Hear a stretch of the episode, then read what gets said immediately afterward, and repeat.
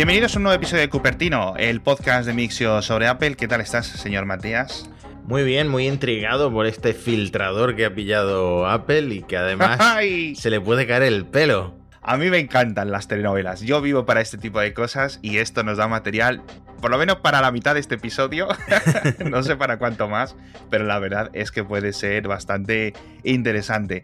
No sé cuántos oyentes lo habrán escuchado, lo habrán leído, etcétera, pero voy a hacer un resumen rápido y luego entramos en materia. El resumen rápido es que Apple ha denunciado a un ex empleado bastante veterano, llevaba como 12-13 años dentro de la empresa, que se llamaba Simon Lancaster o Simon Lancaster, o como se pronuncia, porque había estado filtrando información a la prensa. Entonces, dentro de esta denuncia, que es pública, los medios financieros y de periódicos lo han recogido y hemos podido ver, aparte de la denuncia, el PDF, etcétera, un montón más de detalles, y la verdad es que es, yo diría que hasta golosísimo, no sé si un poco frívolo, todos los detalles que se ven, ¿verdad?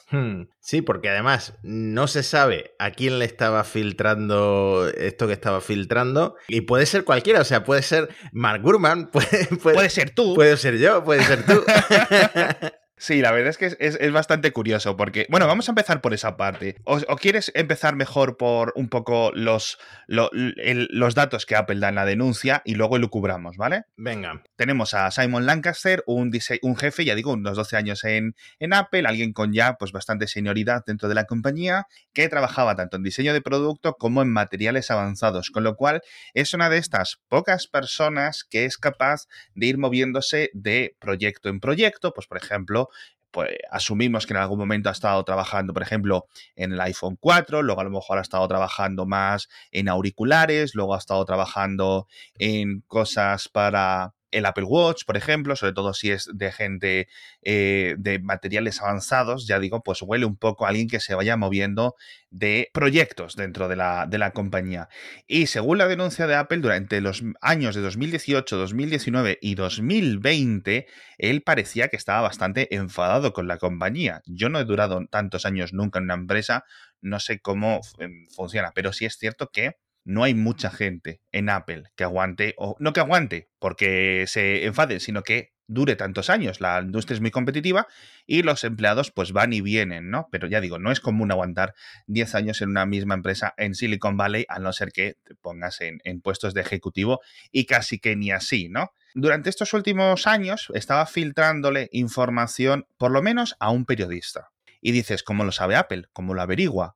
Pues resulta que cuando él entrega sus dispositivos de trabajo, sus iPhones, sus iPads, sus Mac, etcétera, cuando él abandona la compañía, Apple ya tenía algunas sospechas y se ponen a leer el contenido que estaba, entiendo yo, uno, o en correos electrónicos, que me parecería estúpido utilizar correos electrónicos para este tipo de información, o herramientas de mensajería instantánea. Entiendo que iMessage, ¿vale? Con lo cual, directamente a mí, para ser un tío de 12 años en Apple, chico, no lo sé, no utilices ya no tus dispositivos de trabajo, ya no utilices iMessage para comunicarte, ¿no? Porque claro, si estaba utilizando una cuenta, digamos, de Apple, las claves de cifrado, entiendo yo, ¿no?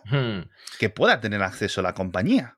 Bueno, pero para Apple, que va de adalid de la privacidad, hacer ese tipo de cosas... Ya, para los usuarios, pero para los empleados es un tema distinto, ¿no? Y tienen otro tipo de contratos y tienen sus cláusulas y no sé qué. Yo no sé, esos detalles los veremos, si acaso, en el juicio, pero, bueno... El caso es que Apple ha comunicado, o digamos, se ha enterado a través de leer estas comunicaciones entre el amigo Lancaster y la prensa de varias filtraciones, ¿no? A lo largo de los años. Y encima parecía que este señor, pedía favores a cambio de las filtraciones. Parece que había invertido en una startup y que se preparaba para dejar la compañía, dejar Apple, para irse a trabajar luego en esa startup como ejecutivo en algún puesto, como jefe de ingenieros o como lo que fuese, ¿no?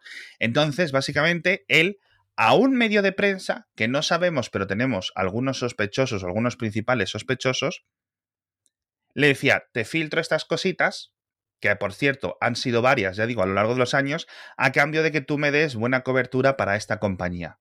¿vale? Es decir, se crea una relación quid pro quo entre la prensa y entre el filtrador, que en muchas ocasiones los lectores y los oyentes de este podcast y de otros podcasts, sobre todo en compañías que, digamos, generan tanta expectativa como es la propia Apple, dirán, pero ¿por qué hay gente filtrando estas cosas, no? ¿Qué ganan al filtrar esto? En muchas ocasiones es frustración mera con la empresa, ¿vale? Es simplemente humanos siendo humanos, con sus propios fallos, no actúan de forma completamente lógica, no son vulcanos, ¿vale? En otras ocasiones, pues también entiendo que tienen algo que ganar, como en este caso, y por otra parte, también en algunos casos más chungos ha habido intercambio de dinero. En Estados Unidos a mí no me consta ninguno, ni aunque sea rumor, porque los grandes medios de Estados Unidos tienen un rigor periodístico altísimo, pero, por ejemplo, en China sí sabemos qué ocurre. ¿Vale? Sabemos que los proveedores, los fabricantes de, ¿cómo se dice?, de fundas de los iPad, de fundas, esos sí pagan a curritos y a ingenieros que están en China, ¿no? Para que le extraigan información, pero, digamos, no hay nadie del New York Times pagando a gente de Apple ni de otras empresas. A lo mejor le pueden invitar a la comida, ¿no? Si quedan a comer, pueden pagar la comida, pero no es nada realmente más allá. Y dentro de la denuncia, ¿verdad, Matías? Habla del proyecto X, que es una forma de camuflar el nombre real, pero claro, todo parece que es las gafas de realidad virtual, ¿no? Claro, porque Project X puede referirse a cualquier cosa, puede referirse al coche de Apple o al sistema de conducción autónoma que supuestamente está desarrollando Apple, pero John Gruber en Daring Fireball ha hecho sus deberes y todo lleva a pensar que en realidad lo que filtró este hombre es información sobre las gafas de realidad virtual y de realidad aumentada de Apple. Estas gafas, que es un lanzamiento mucho más inminente, que pensamos que van a lanzar o el año que viene o el siguiente. Y entonces el propio Gruber ha hecho sus deberes y ha estado mirando a ver quién publicó sobre las gafas, sobre estas filtraciones tempranas, a finales de 2019 y también en 2020. Encontró, por un lado, un artículo publicado en The Information por 3 reporteros diferentes y por otro lado también a nuestro amigo Mark Gurman en Bloomberg con otro artículo sobre las Smart Glasses de Apple. Así que por ahí hay un par de pistas. Sí, me hace mucha gracia porque ahora, al menos yo, voy a estar mirando quién deja de publicar o quién su densidad de artículos de filtraciones empiezan a reducirse durante los próximos meses, ¿no? Claro, y también mirar a ver quién publicó sobre esta famosa startup en la que había invertido el Simon Lancaster. Aquí ya lo hemos mirado y además estuvo esto causando bastante sensación el viernes y el sábado y se estuvo comentando por ahí en circulitos y no vimos nada muy obvio, ¿vale? No he mirado en, no sé, Twitter y cosas así, ¿sabes? Las respuestas de algunos periodistas un poco más sospechosos. Yo supongo que Apple sí lo habrá hecho. Bueno, Apple sabe el nombre de esa persona, ¿no? Pero sí que es muy, muy jorobado y no creo que se tarde. Yo creo que hay suficientes pistas en la denuncia para que, al menos dentro de los circulitos más centrados, sí lo sepan. Yo aún no lo sé. Pero bueno. Claro, porque este hombre incluso entraba en reuniones fuera de sus habituales, ¿no? O sea, que tenía información que no debía tener. Hombre, al tener esa posición o esta categoría de gente senior, de gente que está trabajando en materiales, es decir, no es como si estuvieras, por ejemplo, trabajando, me voy a inventar el puesto, ¿no? Estás trabajando en la parte de la web de Apple, sí, ¿vale? Y te metes en una reunión de diseño del Apple Watch. Pues van a decir, ¿qué haces aquí, no? ¿Y qué pasó en la reunión? Porque algo se cuenta en la denuncia. Bueno, que acabó discutiendo con alguien y lo echaron de la reunión. Hostia. O sea, yo creo que ahí Apple ya sospechaba un poco, ¿no? Hombre, tenía muchas pistas. Ay. Pero entonces, ahora se viene el juicio, se viene lo interesante. Además quieren que sea un juicio con jurado, ¿no? A este hombre se le puede caer el pelo, como decía antes, pero se viene lo interesante que para nosotros que va a ser el salseo y la información que salga de todo este proceso. Por un lado, ¿cómo averiguó Apple todo lo que este hombre había filtrado con tanto detalle? ¿Cómo averiguó que había llamado incluso después de salir de Apple al periodista al que le estaba filtrando la información? Si le revisó los dispositivos, si le revisó la cuenta de iCloud, Entonces yo creo que se vienen varios episodios de Cupertino siguiendo este tema. Eso es lo que más de todo... Fíjate que durante de toda la denuncia, lo que más me sorprendió es eso. Es decir, ponen la denuncia en un párrafo y al final pone: días después de dejar su trabajo, el denunciado se puso en contacto con el correspondiente, que es como denomina en la denuncia Apple, al periodista para, pues, tener una conversación. Y lo que dices tú, ¿cómo sabe Apple eso? Tiene un detective, porque sabemos que Apple tiene un equipo de seguridad dedicado a este tipo de cosas. Pero aunque tengas un equipo de seguridad, ¿sabes qué le has hecho? ¿Es allí con un micrófono de estos a distancia, rollo James Bond, espiar la conversación? ¿O ha sido a través de métodos más digitales? Es decir, que Apple en sus historiales o algo ha podido ver los datos de llamadas de esa persona. Es que ya, a lo mejor es algo mucho más sencillo, pero puede curioso, ser, ¿verdad? Puede ser, y otro tema es si esto va a disuadir, porque ya sabemos, y lo comentamos todas las semanas, que hay un ecosistema de filtradores muy asentados que le sacan mucho provecho a todas las partes de cómo funciona Apple, desde los proveedores hasta estos propios empleados de la sede de la empresa. Si esto va a disuadir a algunos a seguir filtrando y a los periodistas a seguir publicando, si esto va a ser ejemplarizante o no va a cambiar nada, ¿no? Ya, puede ser algo que afecte un poco a la industria, porque yo no recuerdo ninguna denuncia así en abierto.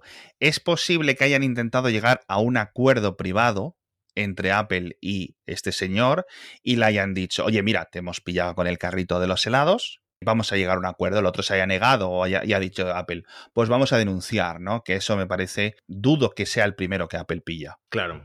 Entonces, en ese sentido, si les pilla y están aún como empleados, se les despide, etcétera, se les hace firmar unos contratos, unas cláusulas, e incluso yo creo que posteriormente a su despido, que este hombre no fue despedido, sino que se fue por su propia cuenta, se puede llegar a un acuerdo externo en el que decimos: mira, te hemos pillado, vamos a llegar a un acuerdo X, imagino que un pago de dinero o algo así, es que no se me ocurre qué puede ser, a cambio de no denunciarte, porque denunciarte conlleva airear un poco nuestros mecanismos internos y que al final los de Cupertino acaben grabando un podcast sobre esto, ¿no? Imagino que estarán las consideraciones. Además, teníamos aquí apuntado para hablar del tipo de filtradores. Yo creo que los empleados son el peor tipo de filtrador porque te filtra información mucho antes de que salga el producto, como es en el caso de las gafas, porque estamos acostumbrados a Kuo, por ejemplo, que ya es cuando ya empiezan a producir o cuando están a punto de producir los productos, que bueno, tampoco, quizás afecte un poco, pero tampoco afecta tanto al secretismo de Apple como que te filtren algo desde el propio diseño del producto. Y por último están los filtradores que sacan la información de las operadoras, que un ejemplo muy claro es Evan Blass de @leaks, que por ejemplo a Samsung, cada vez que va a hacer un evento, le filtra absolutamente todo lo que va a presentar, pero porque tiene mano con las operadoras y, claro, las operadoras reciben de antemano todos esos folletos digitales con todas las novedades del teléfono y este hombre las publica como imagen. Sí. Entonces yo creo que es probablemente para Apple el peor tipo de filtrador, el que revela secretos de la empresa desde el diseño propio del producto. Yo creo que, es que ya estoy especulando, pero sí es cierto que dentro de las compañías un poco en las que hay un poco más de caos interno, como puede ser ahora el caso de Facebook, ¿vale? Hay como más espacio para disidentes, por decirlo así, gente que no esté a gusto con el rumbo que están tomando y, digamos, pues se vengue en cierto sentido de sus jefes o de la cadena de mando, por decirlo de alguna forma, filtrando la prensa, ¿no? Por eso Facebook sabemos casi hasta el horario del baño de Mark Zuckerberg últimamente. O sea, es ridículo. Pero claro, en Apple, primero, son más, siempre tienen una mayor cultura del secretismo y este tipo de cosas pues no suelen darse. No sé cuántos empleados habla contando la prensa, pero yo imagino que se contarán con los dedos de una mano realmente, ¿sabes? Y tener una fuente que ha estado en Apple tanto tiempo, pues sinceramente es un poco, yo no diría bochornoso para Apple, que dentro de su equipo de seguridad que hemos comentado, ¿no?, solo se den cuenta después de que el señor se haya ido, por mucho que tuvieran sospechas, sí, pues es un poco raro. No sé hasta qué punto pues podían haber hecho algo antes, porque es que faltan tantísimos detalles por saber que, bueno, nos queda esperar al juicio. Bueno, y este señor quería que hubiera cobertura de su propia startup que estaba lanzando. Una cosa que podía haber hecho es simplemente patrocinar este programa, porque tenemos nosotros una startup increíble italiana que llega a España ahora, que se llama Criptalia.com. Y lo que te permite esta startup es invertir en otras startups de medicina, de energías renovables, de logística, de tecnología, de biotecnología en general, de agrotecnología, de innovación industrial, un montón de cosas. Solo tenéis que entrar en Criptalia.com y ellos, de todo un historial y un montón de gente que quiere, digamos, aparecer en ese mercado de startups donde invertir, ellos analizan sus cuentas, las filtran, las vetan y publican, digamos, solo las mejores. Entonces tú ahí puedes entrar, elegir cuáles de los proyectos te gustan más y básicamente invertir 20 euros, 50 euros, 100 euros, etcétera. Y luego tienes una calculadora dentro de cada proyecto. Pensad en esto como en un Kickstarter, ¿no?, en el que tú puedes ver, oye, si yo invierto 100 euros, esta compañía, qué porcentaje, qué intereses me da, etcétera. Y tienes ahí una calculadora de cómo son los pagos. Está bastante bien. Los proyectos son todos muy, muy, muy interesantes, sólidas, que buscan este tipo de financiación. Y tengo que decirlo, que a mí me han convencido. Así que yo estoy ahí a ver si compartimos proyecto para invertir. Lo podemos comentar si queréis en el grupo de Telegram, ¿vale? A ver cuáles son, porque, oye, bastante interesante todo lo que se mueve en Criptalia.com. Y yo creo que es uno de los patrocinadores que más miga tienen. Ya sabéis, Criptalia.com, entrad, echadle un vistazo. Bueno, pues un emprendimiento que a Apple no le funcionó es el HomePod. Y mira que me sorprende bastante que hayan cancelado el HomePod, que no lo vayan a vender ni producir más. Yo creo que yo no me lo esperaba. O sea, yo me esperaría que este producto siguiera ahí durante X años sin mayor innovación, sin un HomePod 2, por decirlo de alguna forma, porque tampoco, ¿qué le vas a añadir? Si es un altavoz, y es un muy buen altavoz, o un conjunto de altavoces y auriculares, ¿no? Así que la verdad es que has dejado, bueno, a algunos más sorprendidos que a otros, pero sí es cierto que, pues, o bien sabíamos o bien sospechábamos, porque Apple nunca ha dado cifras de ventas, que esto no estaba vendiendo bien. Bueno, pero aún así podía ser un producto de nicho. A ver, tuvo una rebaja de precio que la comentamos. Sí. Ahora estaba costando 330 euros, que seguía siendo un precio elevado para un altavoz en comparación con los que vende Amazon, que yo creo que a lo mejor es la marca más popular, los Amazon Echo. Pero aún así era un buen complemento, un buen compañero o una alternativa al HomePod Mini que siguen vendiendo. Por un lado, es cierto que la gente que tiene altavoces inteligentes como tal en su casa, tienen los de 20 euros de Google, que además Google los ha regalado hasta con el Google Drive te regalaban uno, en el MediaMarkt te regalaban otro, en no sé dónde te regalaban otro, y Amazon, me imagino, no tengo delante los datos, pero me imagino que el Dot, que es el Echo más pequeño, también es el más vendido con diferencia. Pero claro, la gente un poco más audiófila o que quería realmente, o tiene una habitación grande donde quiere que la música suene bien, yo creo que como alternativa, por ejemplo, a Sonos, estaba bien el HomePod y me sorprende que lo hayan retirado. Yo creo que hay ese tipo de persona o ese tipo de comprador que busca una experiencia más específica, más alta, ¿no? Que siempre ha estado o ha sido cliente de Sonos, ¿vale? Y que a lo mejor pues dice, jolín, tampoco voy a tener la habitación con Sonos y el salón con un HomePod, ¿no? O que haya tenido que reformarlo y venderlos de segunda mano para hacerse todo con HomePods o al revés, ¿no?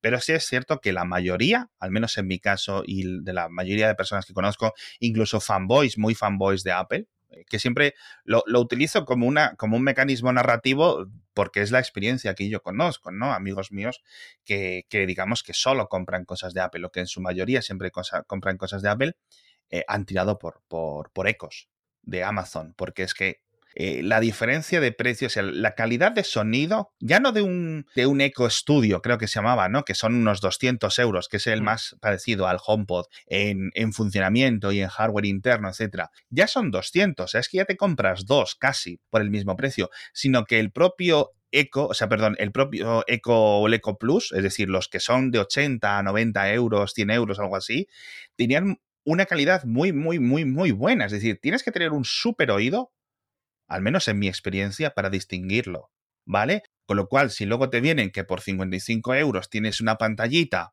pues a mí es que eso es lo que me ha tenido ganado. O sea, yo es que tengo 1, 2, 3, 4 Amazon Echo con pantalla en mi casa. Es que, chico, si lo quiero para ver cualquier cosa, poner un poco de música, el despertador, el cosas así, es que 100 euros del HomePod Mini es una locura y encima no tienes la pantalla, con lo cual yo de vez en cuando, ya os lo he dicho aquí, con el Echo Show grande de la cocina, yo veo series mientras cocino, me pongo cosas, me pongo información, me pongo podcast, etcétera. Veo Netflix a menudo y Amazon Prime Video y series enteras ahí mientras estoy cocinando, ¿no? Con el paso de los meses. No hace falta que le preste mucha atención porque son series que ya he visto, pero tiene esa pantalla y ya eso a mí me da mucha más funcionalidad.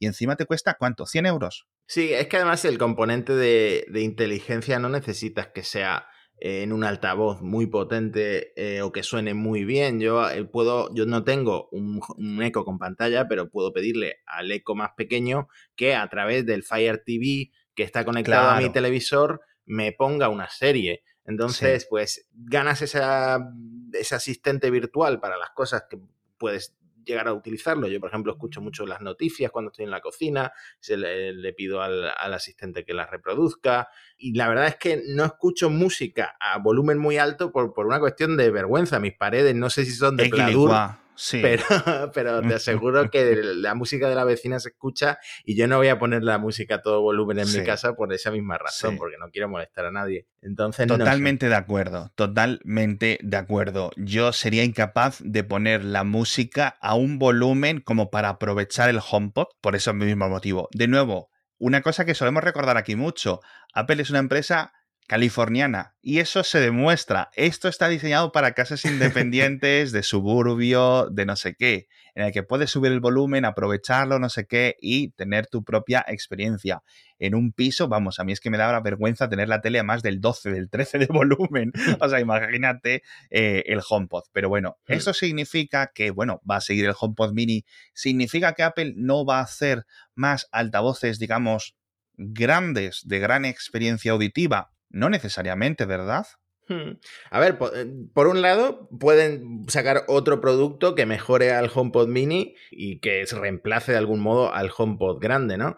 Por otro lado, han perdido dos funciones que yo creo que era interesante para la gente que quiere un HomePod, aunque sea un Mini, que es la de poder conectarlo a un Apple TV en estéreo para usarlo como barra de sonido, entre comillas, ¿no? Es una cosa que yo, por ejemplo, sí le daría uso porque el sonido de mi tele es muy malo y yo tengo una barra de sonido de LG como mucha otra gente. Pues si yo me podría llegar a comprar dos HomePod Minis para reemplazar la barra de sonido, pero esto no se puede conectar al Apple TV, que es lo que yo uso para ver la tele en casa. Y por otro lado, cuando presentaron el HomePod, lo anunciaron como muy rimbombante todo el tema del sonido computacional, porque tenía esta detección espacial, que sabía el altavoz en qué lugar de la habitación estaba exactamente, de la estancia, para poder dirigir el sonido, para poder ajustar la potencia, etcétera. Y entonces como que se oía súper bien. Y esto fue una cosa que se destacó muchísimo cuando sacaron el HomePod. Esto también se pierde con el HomePod Mini. Entonces yo no sé si van a sacar un tercer producto que recupere esas dos funciones, pero tienen ahí espacio para hacerlo, ¿no? Sí, o la eterna esperada de esa integración entre Apple TV, HomePod y cosa, que a lo mejor podría llegar en el mismo formato propio de la barra de sonido, ¿no? Es decir, una barra de sonido, una home bar, por decirlo de alguna forma, que tenga todo. De todas formas, al fin y al cabo, yo creo que muchas personas al optar por otras opciones, porque este mercado va hacia arriba, el de los altavoces inteligentes sigue creciendo. No sé si lo dijimos en este programa y ahora no tengo las cifras delante, pero altavoces inteligentes, si no en 2020, en 2021 se van a vender más que tablets, con lo cual, para que la gente lo tenga en cuenta, que no es en plan, bueno, se venden pocos, no, ojo, se están vendiendo más que tablets. Entonces, es un mercado grande.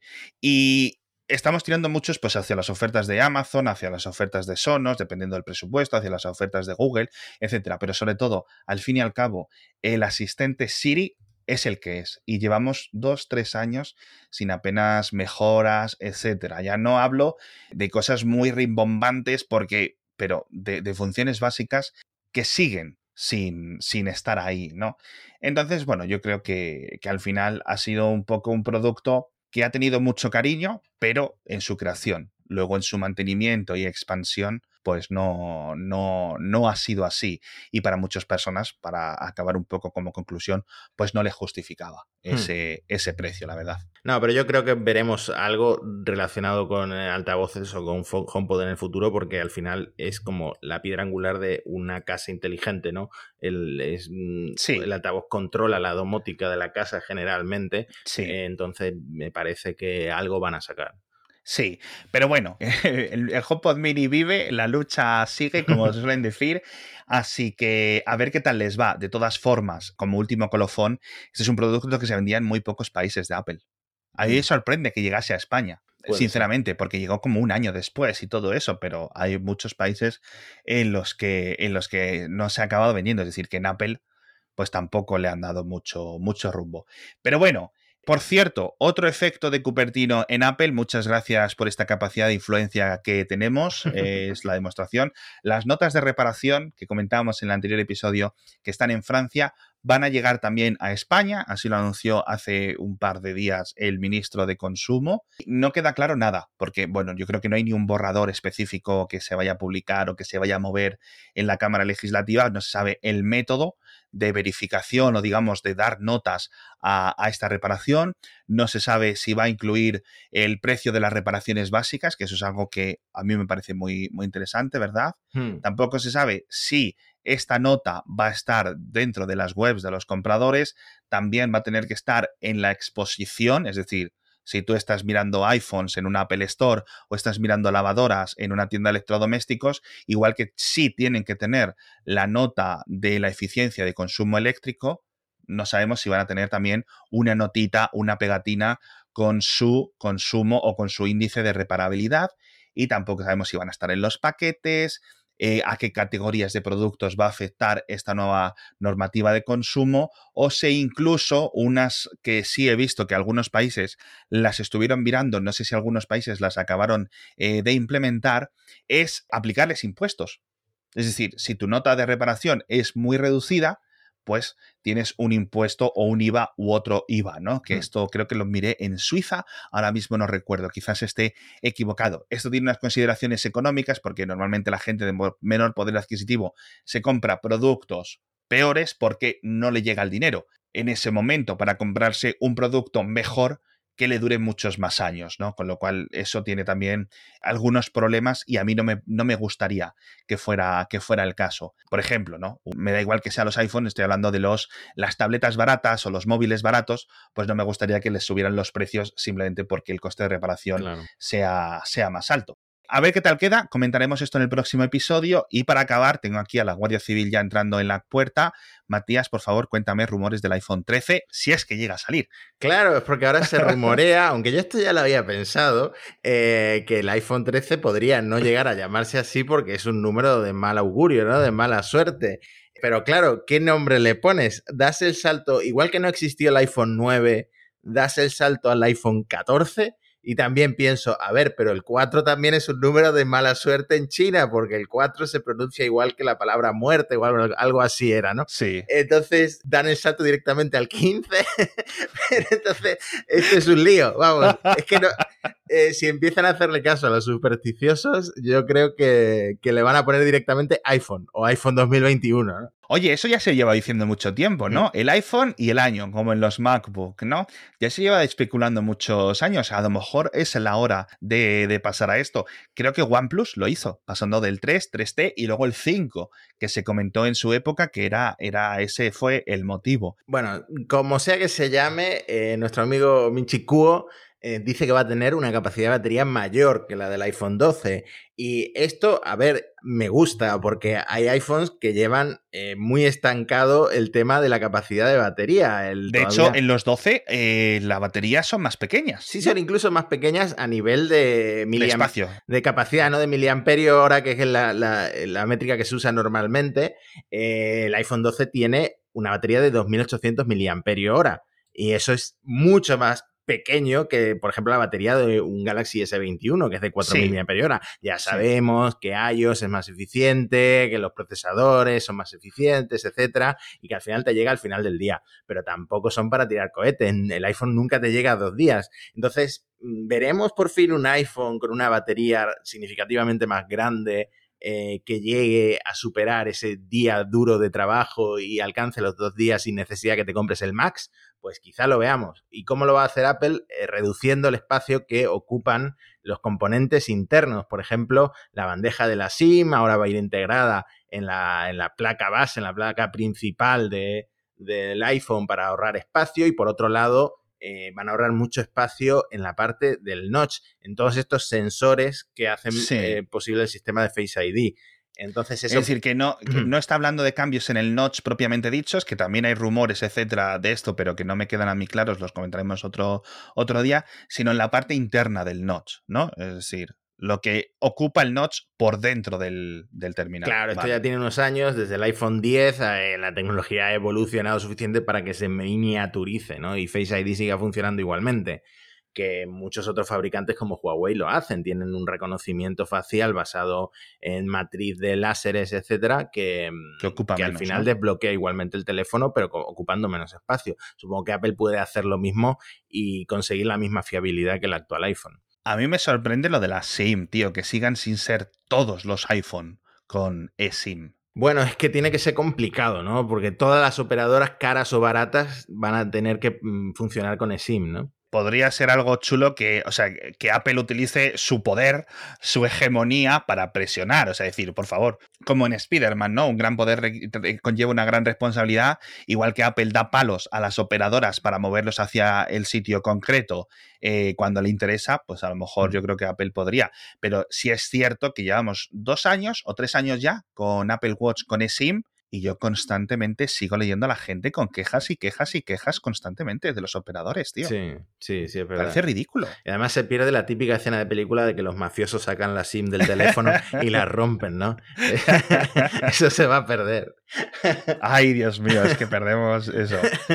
¿Qué más cositas del iPhone 13 o del iPhone 14 o del iPhone 2021? Bueno, yo creo que este es un salto lógico, que es pasar de 512 a 1 tera de almacenamiento interno, como opción máxima, ¿no? Sí, ya lo habíamos visto en el iPad Pro, creo. No sé si hay otro iPad con 1 tera, pero me parece un salto lógico, y además ya sabemos que Apple le saca bastante margen a la gente que decide pagar 100 euros más, 150 euros más por tener una capacidad mayor, ¿no? A mí me fascina porque esto indicaría 1 tera desde el iPhone original, que tenía 4 u 8 gigas de almacenamiento, si no recuerdo mal, aunque luego salieron versiones con 16 del iPhone, el que se le denomina Edge.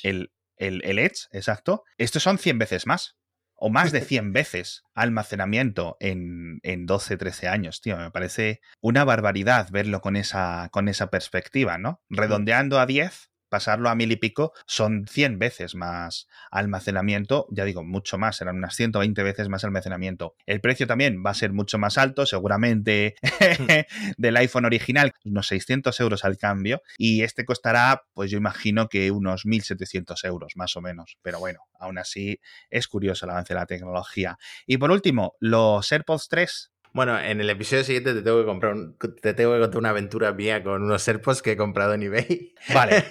Pero lo dejamos ahí el cliffhanger.